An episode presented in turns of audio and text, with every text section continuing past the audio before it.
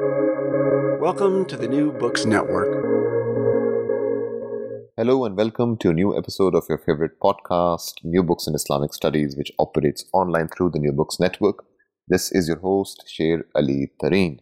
For each new episode, we choose an important new book in the broader field of Islamic studies and we chat with its author. How was the relationship between Muslim and non Muslim communities theologically and spatially imagined in the pre modern world? How did religious hierarchies map onto notions of place and spatial distinction and hierarchies? In her dazzling new book, Minding Their Place Space and Religious Hierarchy in Ibn al Qayyim's Ahkam Ahl al Dhimma, Antonia Bosanquet addresses these questions through a detailed and theoretically charged reading of the famous and crucially important legal text and compendium Ahkam Ahl al Dhimma by Ibn al-Qayyim al-Jawziyah. Bosanquet forcefully argues that one must approach this text not just as a legal compendium, but as a critical repository of pre-modern Muslim social imaginaries on the question of interreligious difference. In our conversation, we discuss a range of issues including literary precedents for Ahkam Ahl al Dhimma, spatial mappings and religious hierarchies, relational space and everyday Muslim non Muslim encounters, and the eschatological status of non Muslim children. This lucidly written and analytically exciting book will spark interest among specialists and non specialists alike. Here now is my conversation with Professor Antonia Bosanquet. Uh, hello, Antonia. Welcome to the New Books Network. Uh, thank you so much for coming on the New Books Network uh, for uh, to discuss this really terrific uh, new book, uh, Minding Their Place. It is an incredible book which conducts a very theoretically interesting and dazzling analysis of a very key text and, and figure from early modern or medieval Islam. so, really looking forward to the conversation. Antonia, we have a tradition on the New Books Network that our first question is biographical. So, Antonio, if you could share with our listeners a bit uh, how you became a scholar of Islam, what's your story of your journey, and then how did you get to write this uh, particular book? Yeah, okay. Well, first, first of all, thanks for having me on the show. It's really nice to be here. Um, and about my course to Ibn al-Qayyim, it was a bit of a winding one. I became interested in Islamic studies while I was doing my first degree in theology and religion in Cambridge. And the lecturer that we had for Islam, Tim Winter, was a really inspiring teacher. So I ended up focusing on Islam for the rest of my course. And then after my studies, going out to Egypt to learn Arabic. And I funded my Arabic studies in Egypt through a job with the Thesaurus Islamicus Foundation, which is the umbrella organization that runs projects like the Islamic Manuscript Association and the Sunnah Project. And so I worked on projects relating to Islamic heritage and the compilation of a new Hadith encyclopedia. So it was a good learning experience um, about Islamic heritage and Islamic history. I also ended up teaching the Mufti of Egypt, Sheikh Ali Jum'a, English, because when he became Mufti, he had to improve his English language skills so I would meet him for an hour or two every day, and we would chat or do grammar exercises. And that was also a good opportunity to learn about Islam and especially political Islam in Egypt. But then I eventually left Egypt and I went to Tübingen in Germany to do what's called a Magister Artium in Islamic Studies. Uh, strategically speaking, that was not wise because I didn't know any German and the Magister Artium degree is actually quite a lot of work compared to a master's or an MA course. Um, so I graduated much later than I had anticipated, and I was really fed up with academia by that time. I got a job with the anti corruption organisation Transparency International, um, working in the Middle East and North Africa department. And this was the year when the Arab Spring took off. So there was lots happening. It was a really exciting time to be working in the region. But I still didn't manage to stay away from academia for long. Um, after two years, I was back. I started a PhD at the Free University of Berlin, looking at interreligious relations in contemporary Salafi thought. So that PhD on 21st century Salafi thought turned into a study of a 14th century legal text called Ahkam Ahl by the Hanbali jurist and theologian Ibn Qayyim al-Jawziyah. Um, I had started reading Ibn Qayyim al-Jawziyah or Ibn Qayyim while I was in Egypt, and I had already looked at his interreligious thought in his theological work, Hidayat al-Hayara fi Ajwibat al-Yahud wa-Nasara, which means guide to the confused in answering the Jews and the Christians. But this book, Hidayat al Hayara, is about the theological aspects of religious difference. And Ahkam al is more about social management of um, non Muslims. So I started reading this after um, I'd gone to Saudi Arabia on a preliminary research trip. And I had met with some scholars and some clerics. And when we got talking about interreligious relations, they often recommended this book to me. So I came home and I started reading it, and it was such a fascinating work for so many different reasons. But at the same time, uh, there wasn't any engagement with it in secondary literature, apart from one very good article by David Freidenreich about the food regulations in the book. Um, it was being quoted a lot and it was being referred to a lot, but there wasn't much um, understanding of what it actually was. So I thought the book should be studied in depth, and seeing as no one else was doing it, I did that myself. I changed my PhD to focus on this text, um, and that ended up being the book that's now been published with this title. Terrific. Uh, thank you so much. So, um, Anthony, I thought as a, to begin, uh, perhaps what we could, um, what might be useful for the listeners is uh, before we get to Ibn al-Qayyim and this particular text, I'll ask you that uh, as my next question. But I think I think one of the most interesting and exciting things about this book is the kind of theoretical framing around uh, place and space that you bring to to this uh, pre-modern text. And the title of the book is "Minding Their Place." Uh, so, if, perhaps you could talk a bit about this theoretical framing of your book. what does what does minding their place refer to? Uh, how do you refer to uh, the categories of place and space in how you read uh, this uh, pre-modern uh, legal compendium? I, I, was wondering if you could just explain a bit to our listeners the category of place and how it works in your in your book. Yeah, um, that's a good question because obviously the phrase "minding their place" is not a very predictable title for a book about a 14th century legal compendium. Um, maybe I should start by saying that place here refers to um, the social status or the, so, or the social role of the non-Muslims or the dhimmis um, in society in Ibn Qayyim's thought. And I chose this phrase, minding their place, because it summed up what I saw as the main argument or message of the book. I think we hear this phrase less often now, but when I was little, being told to mind your place was a way of being put back into the social role that your identity gave you. Um, it was a phrase that implied a whole social hierarchy and where you fitted in, in in this hierarchy, and which you didn't have the right to change. And I thought this fitted well to Ibn al-Qayyim's argument in Ahkam al which is that Dhimmis, or Christians and Jews living under Muslim rule, do have a role they do have a, a place in Muslim society, um, and they do have a place in the social hierarchy of, of that society. Um, his concern is that they are currently challenging this role and trying to move out of the place that's been assigned to them, and that this has terrible consequences, not only for society, but also for the divine structure that God has given to um, his creation.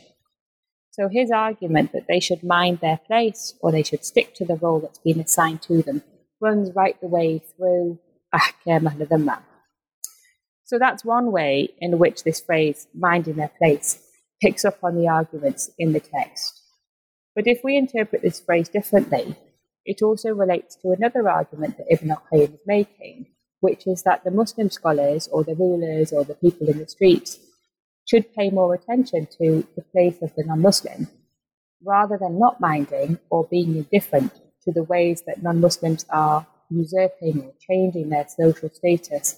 Ibn al-Qayyim is calling on his Muslim readers to take notice or to mind the place of the non-Muslim other. Um, so this is the relevance of this phrase and the reference to place in the title. Regarding space, um, that's a much wider theoretical concept or construct.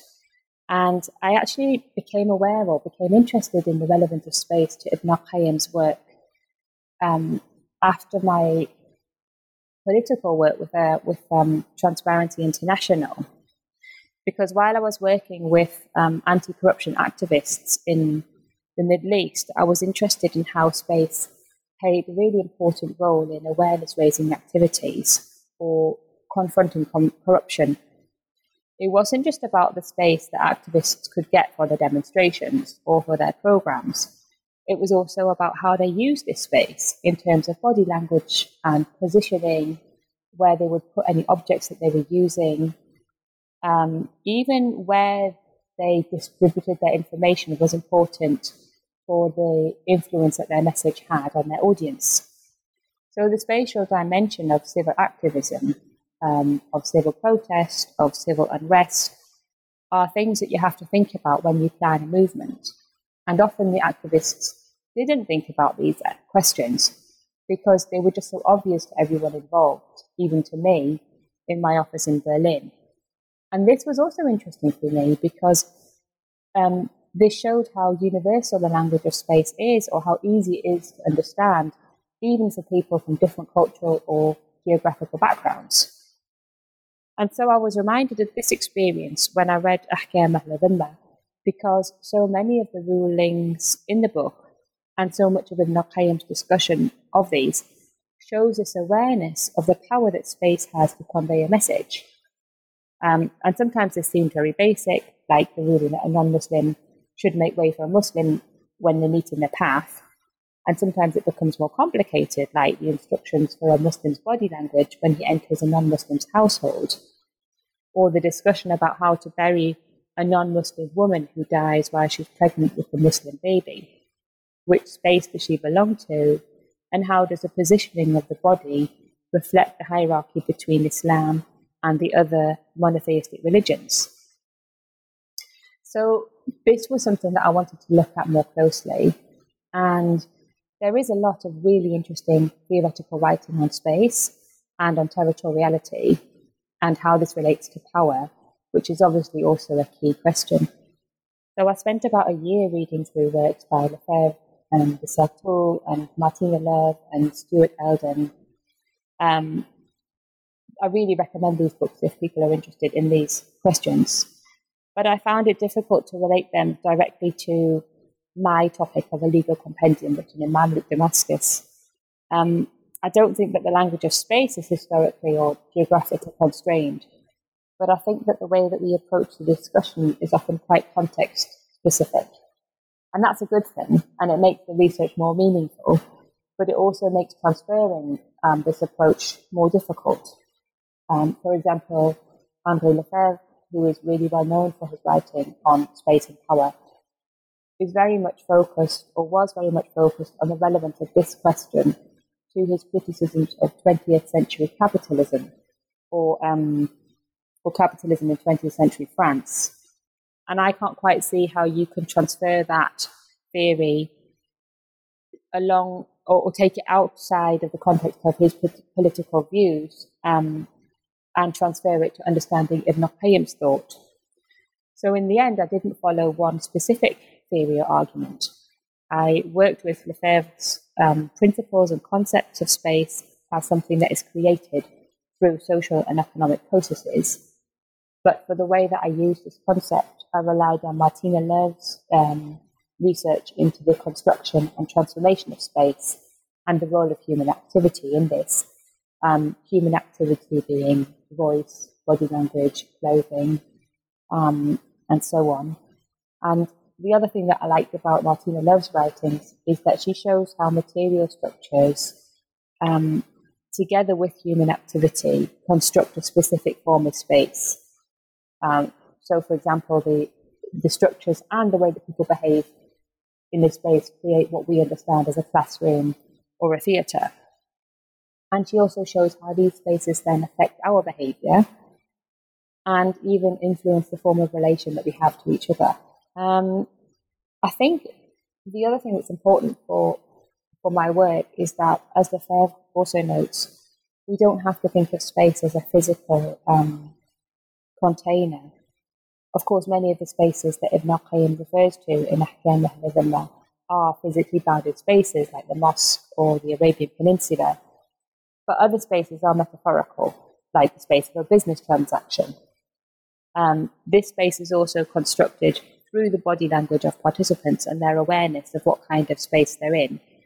Um, but it's not something that you can define. You know, you can't put borders around it in the same way that you could with a house um, or a church. Uh, thank you, uh, Antonio. Um, so next, what, what, I want to ask, and, Antonio, I'm, list, I'm, i can hear you uh, perfectly fine, but just uh, to be on the safer side, maybe a little louder might be useful, just to be on the safe side in terms of uh, making sure that um, you know your sound comes amply through.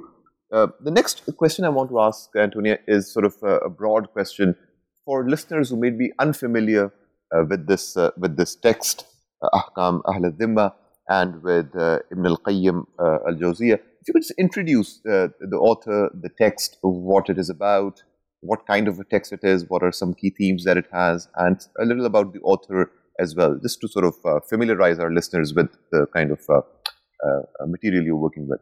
Yeah, okay. Um, well, Ibn al Qayyim was a jurist and a theologian who spent most of his life in Damascus.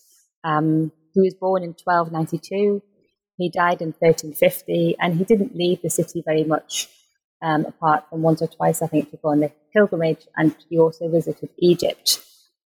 He um, was a very spiritual person. He wrote works of advice or spiritual self help guides for Muslims that are still read today. He was a Hanbali, which is especially important for understanding his legal works. He was also an early Salafi, which in this context means that he preferred to go back to what he saw as the teaching of the Salaf or the first generation of Muslims, rather than rely on the tradition that had accumulated in the centuries since then.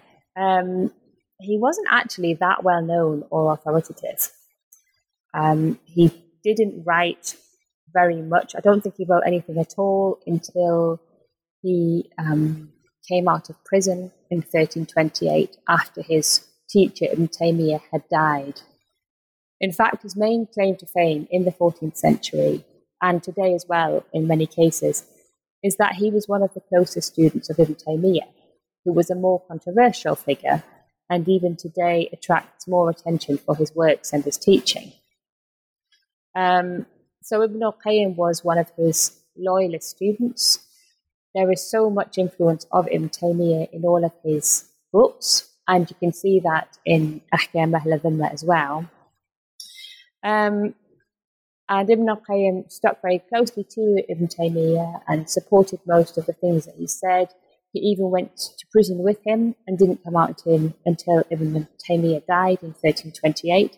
And then Ibn al-Qayyim started writing and he wrote tens of books in all different genres until his own death in 1350. Um, he wrote books on theology, on exegesis, on spiritual um, guidance. He also wrote legal books. Um, and Ahkam Ahl is probably best categorized as a legal book.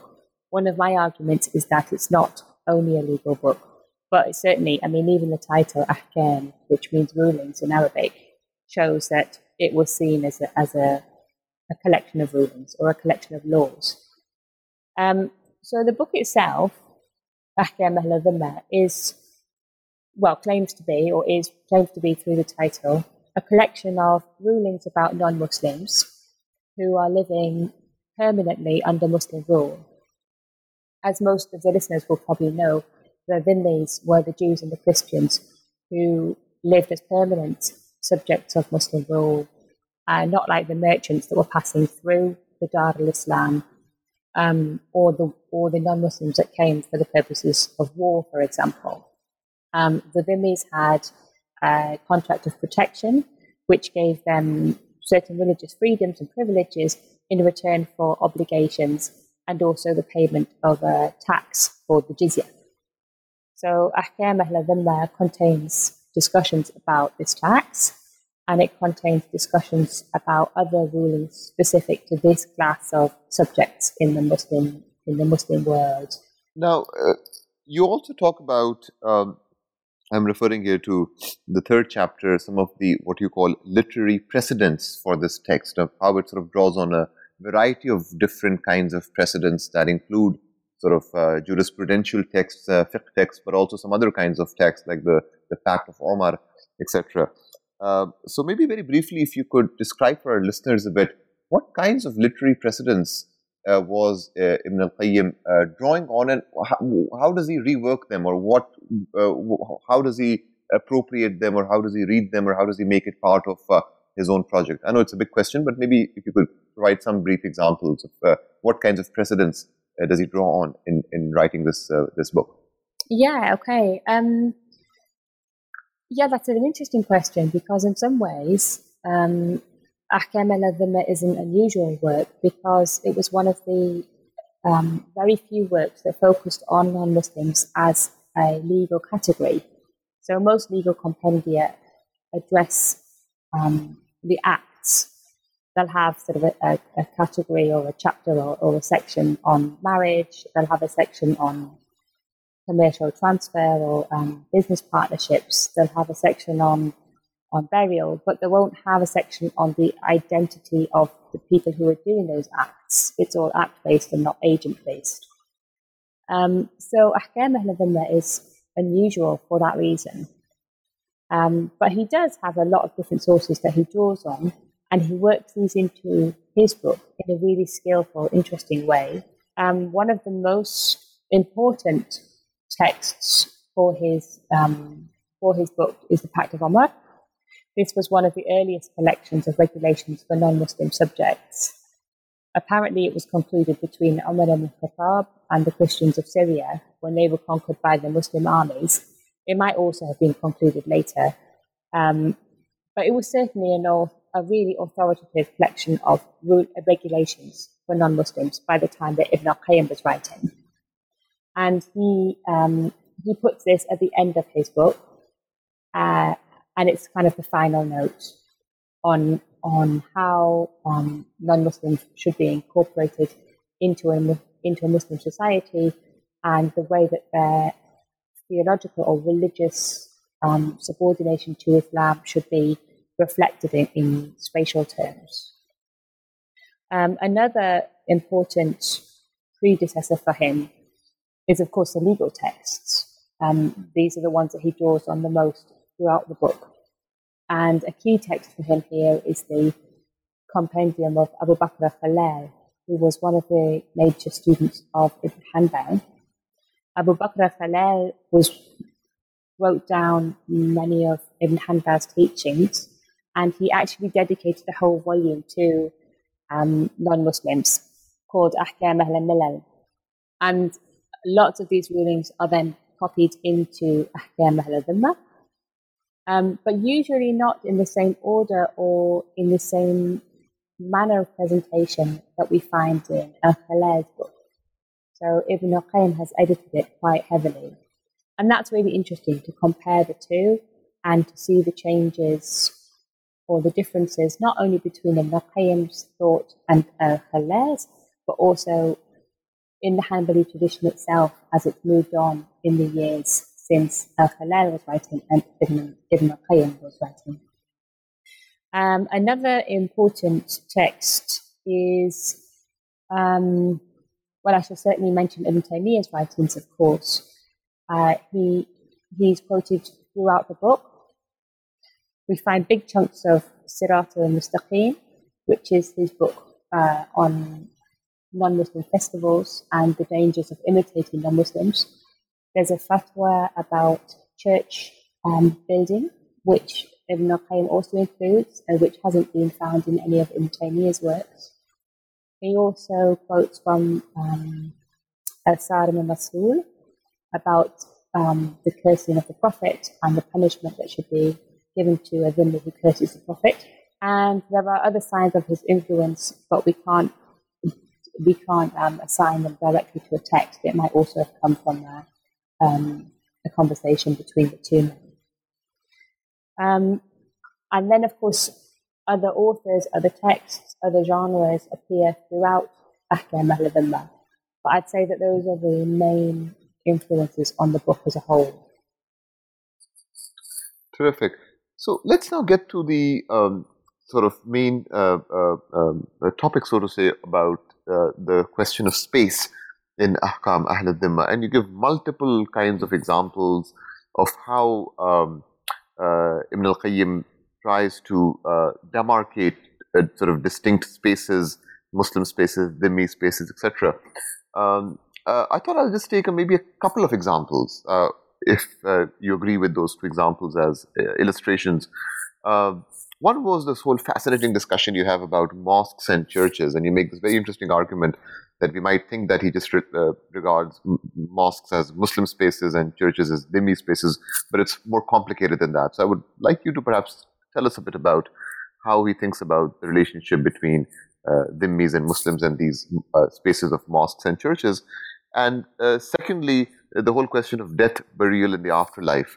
Uh, because you make this point that you know, uh, as you just were saying, that space is not only the physical space, but it can have this kind of a more abstract meaning also in Ibn al-Qayyim. So I think those two examples might be useful for our listeners to get a sense of how you analyze uh, the place of space and how he distinguishes between Muslim and Dhimmi spaces uh, in his text. So maybe with those two examples, you could perhaps uh, talk a bit about that part of your argument.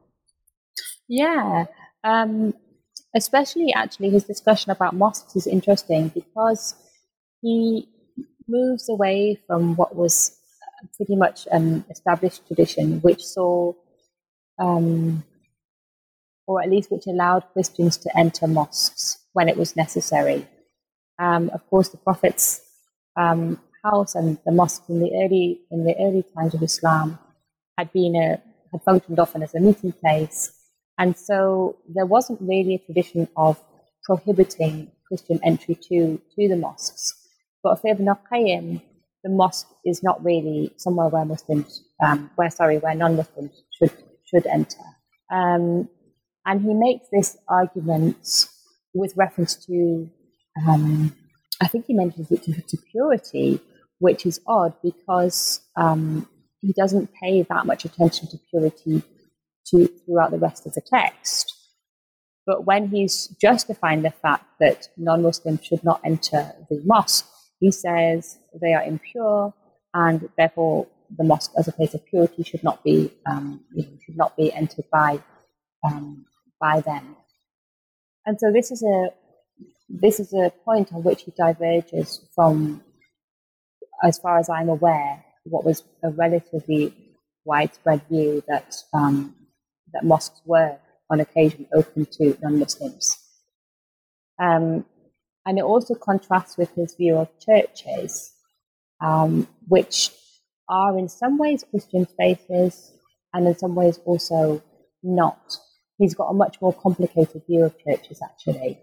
Um, on the one hand, he does acknowledge that these are um, Christian places of worship and they are specific to Christians.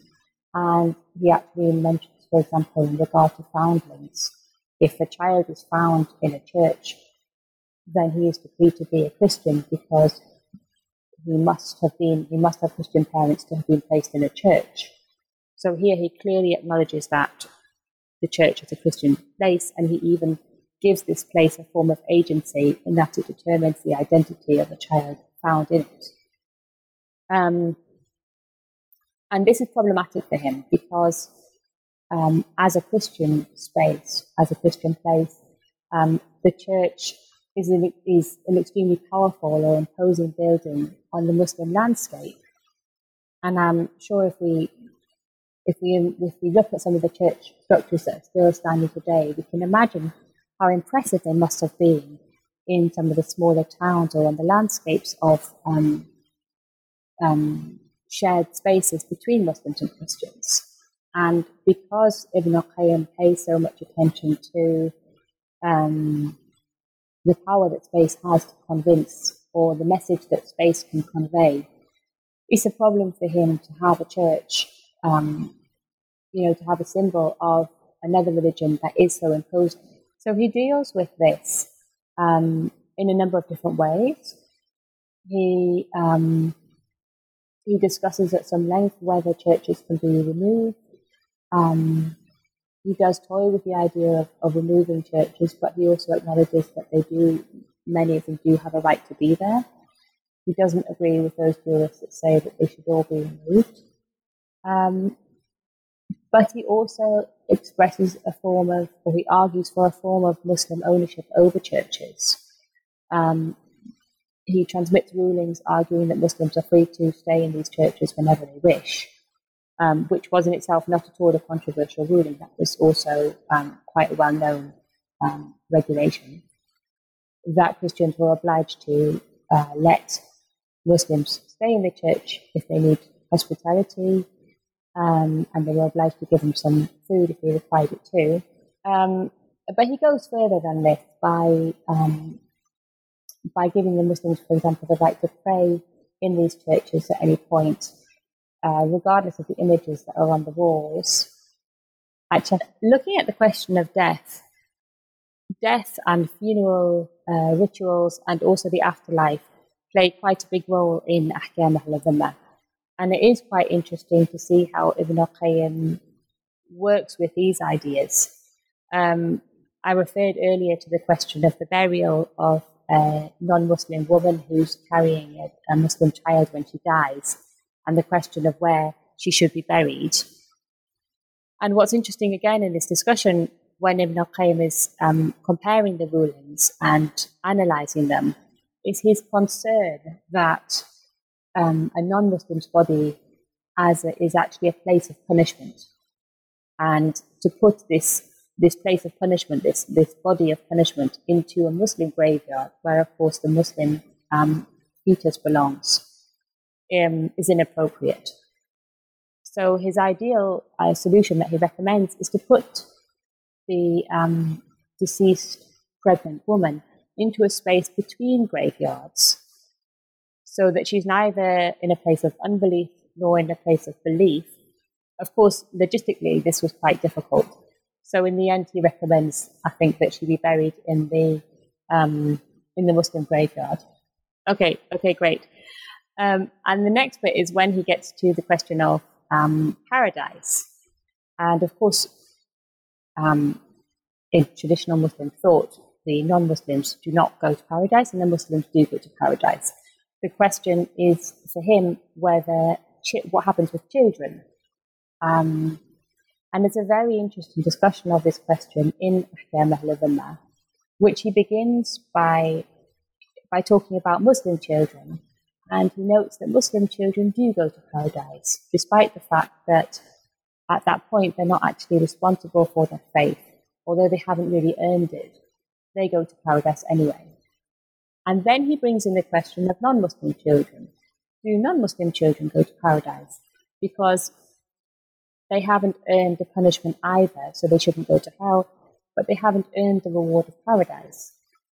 Um, and he's very interesting because he brings up 10 different positions on this question and he goes through all of them and he really engages with the pros and the cons of each position and relates them to wider arguments.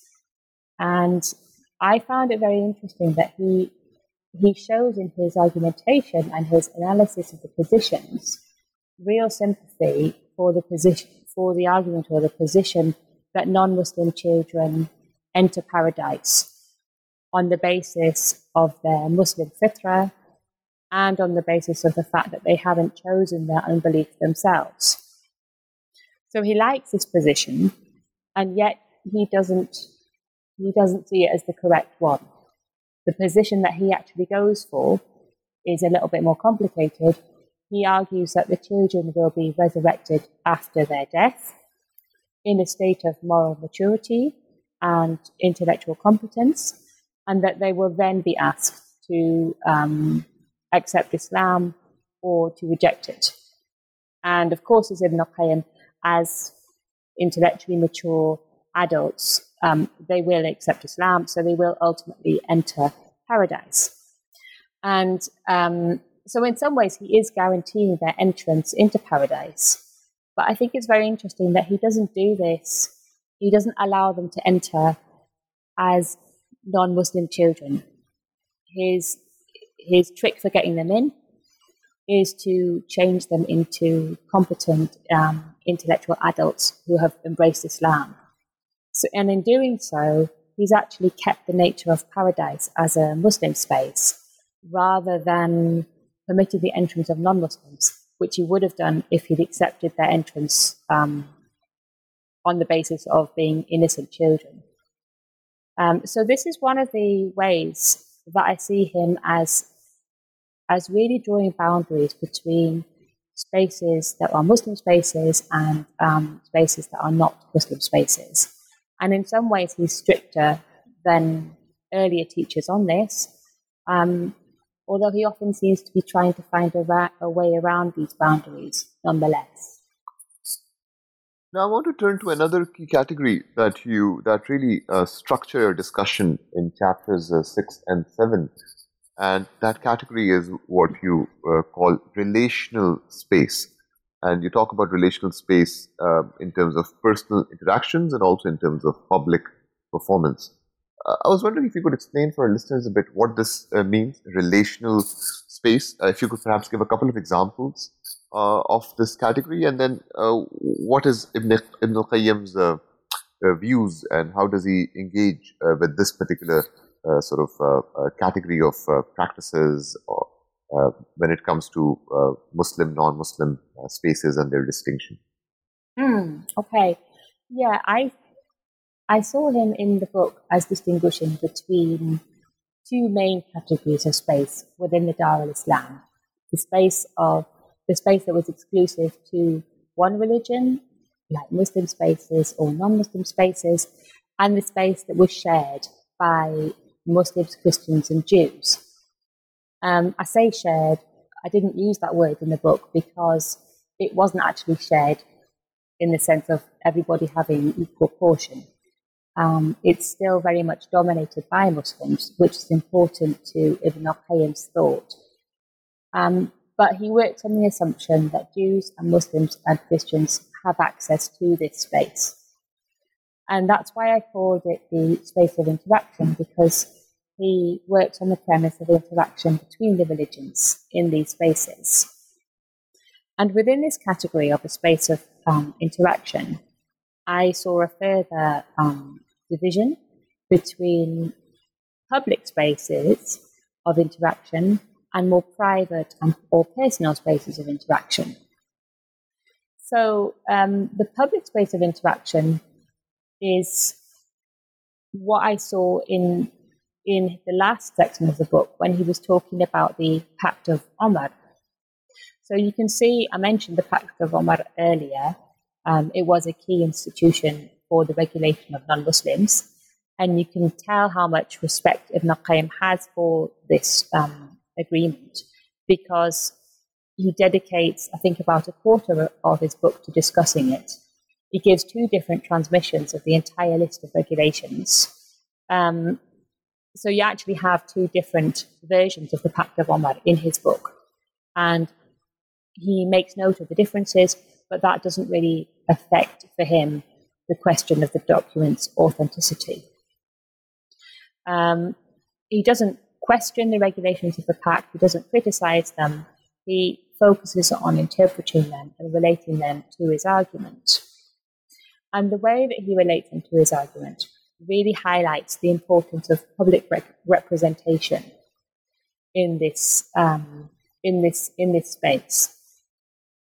So I, I don't know if you know um, the, the, obligations in the Pact of Omar, but many of them um, focus on this public on public spaces like marketplaces and the street, and the way that dominance um, should be expressed in these spaces.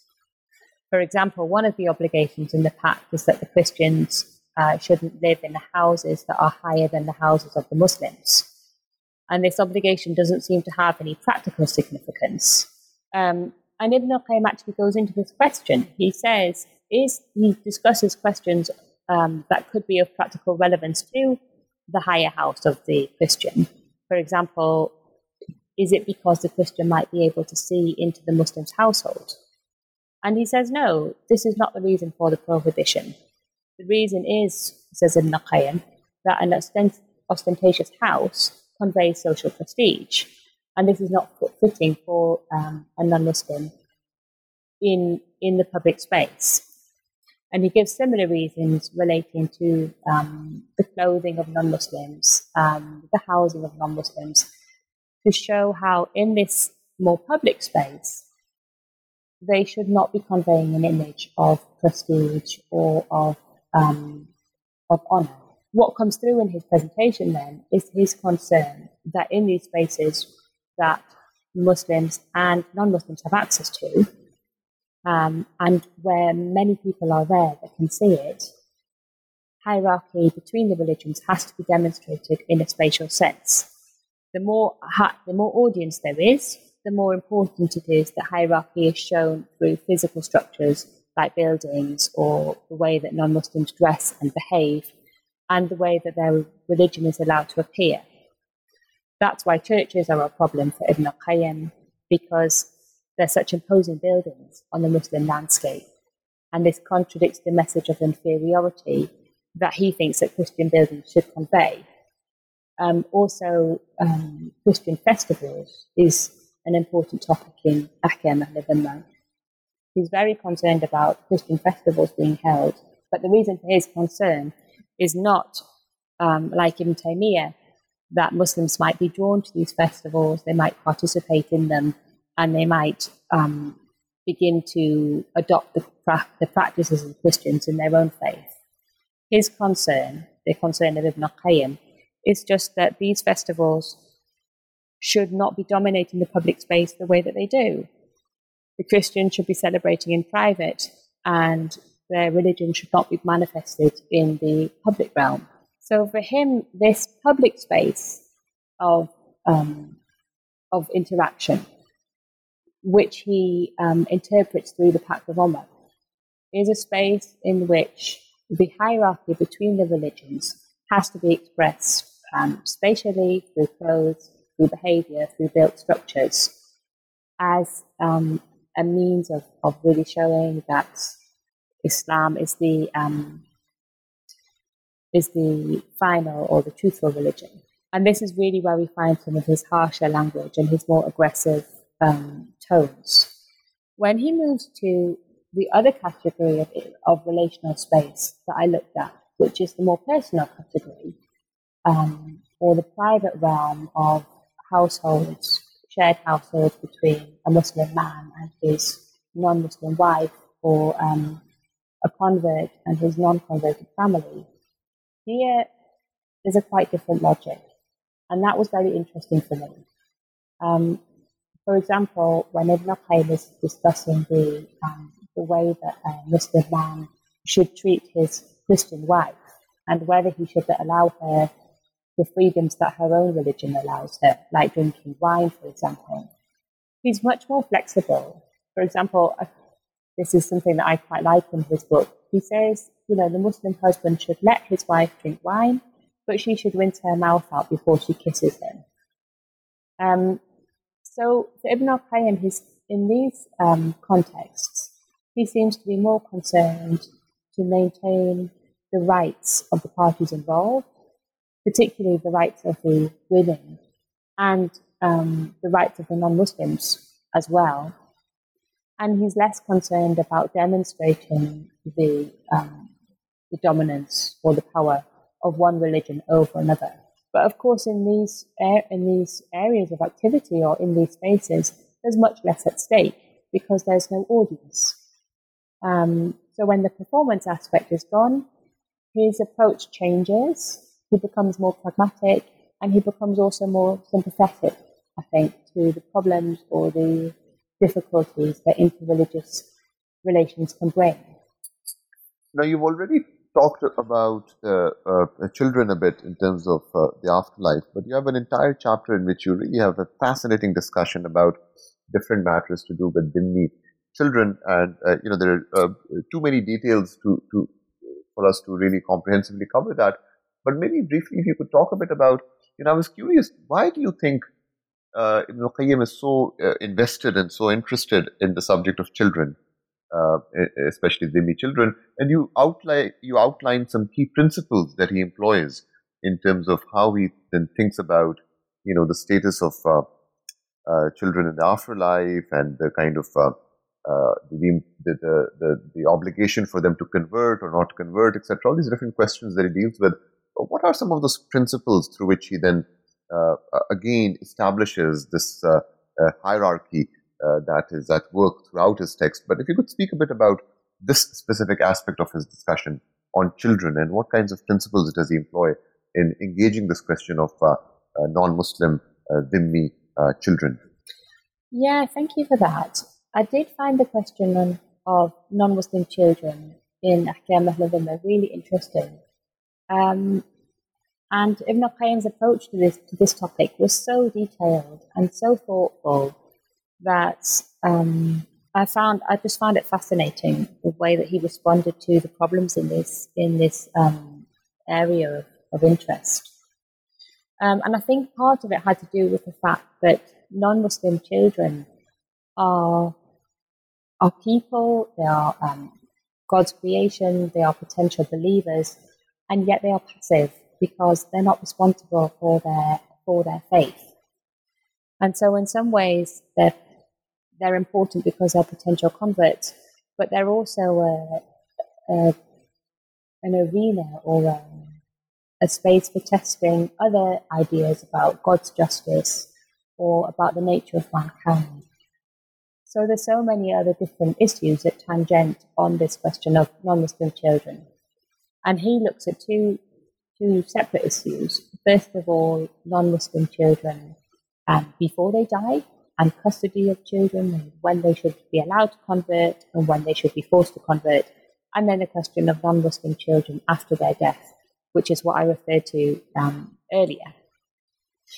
And um, his reasoning in relation to children um, before they die, so living children, and when they should convert and um, when they must convert, is, is very interesting because he, he sort of adjudicates between competing claims.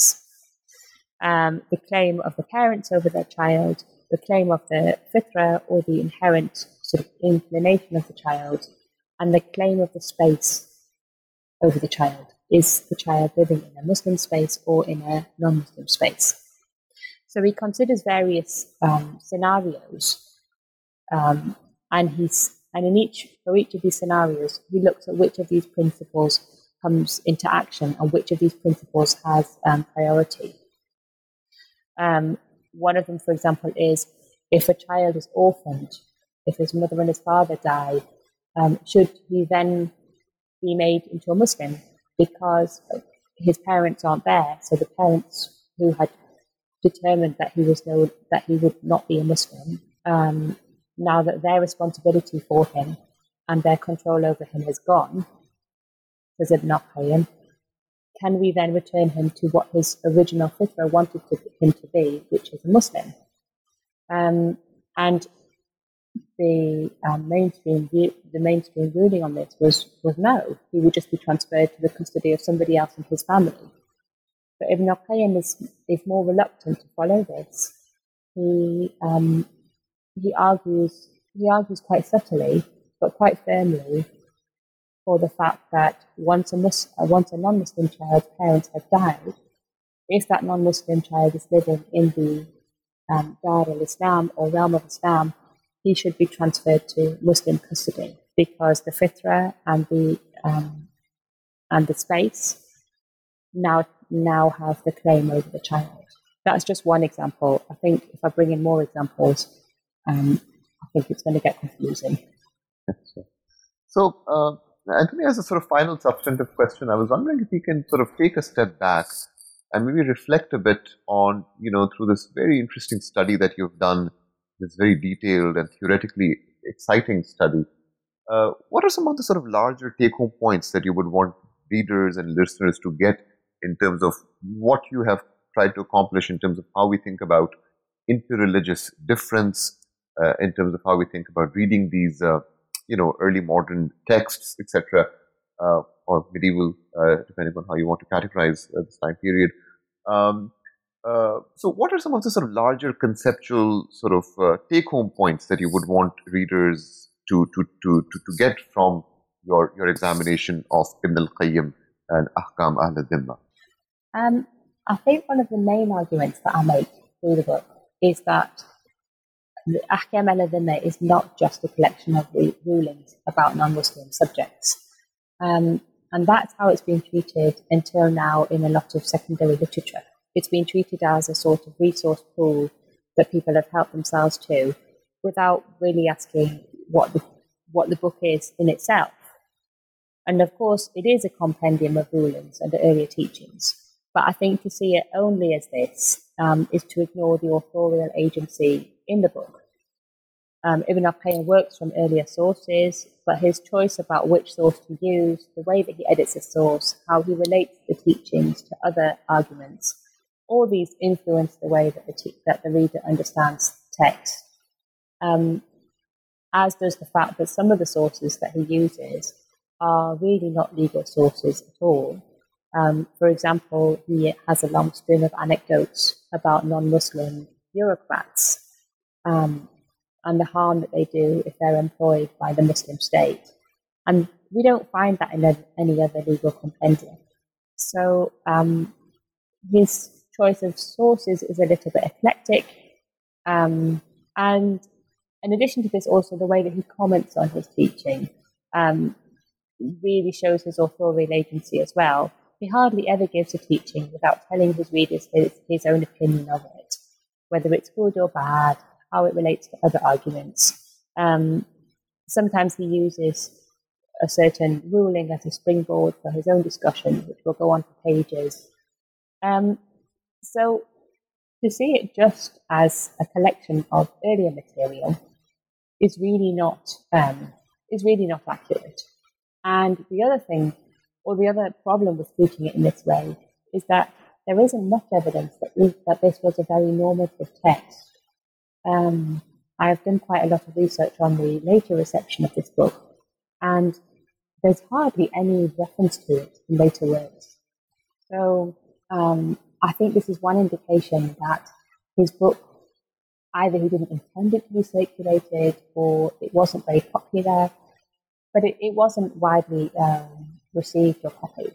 So we need to be careful before we see this as a reflection of rulings that were being applied or even being discussed in the 14th century. Um, so that's one key argument that I would definitely make about this book.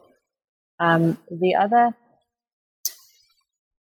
the other really important argument that I see um, Ibn al-Qayyim is making is, is he's answering a question that seems to have become relevant in the 14th century, which is, do we even need non-Muslims in the realm of Islam? Um, should they should they be here? Do they have a right to stay here? And if they do stay here, what terms um, what terms do we give them? Um, how do we incorporate them into um, Islamic society? And this is a really key question for him. It seems to have become relevant around about the time that he was he was writing. And I think this book is him working out an answer to, to this question. Um, and part of his answer argues for the apologetic relevance of having Christians and Jews in a Muslim society. And this apologetic re- relevance he sees um, in their spatial demonstration of inferiority.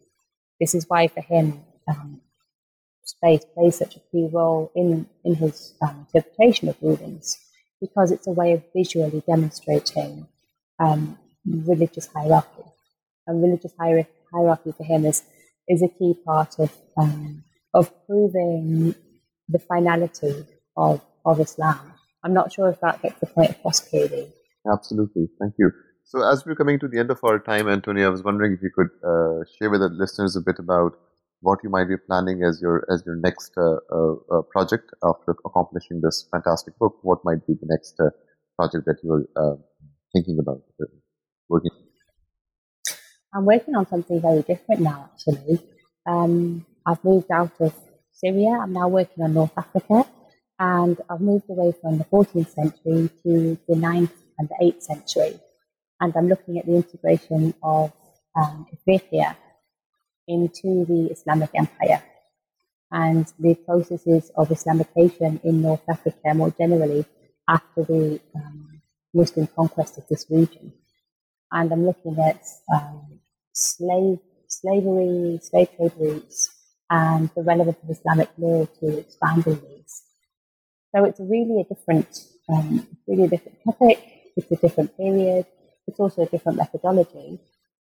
Um, but I hope to be able to bring it back to my interest in Islamic law through looking at the relevance of um, legal rulings to slavery and, and the regulation of slave trade.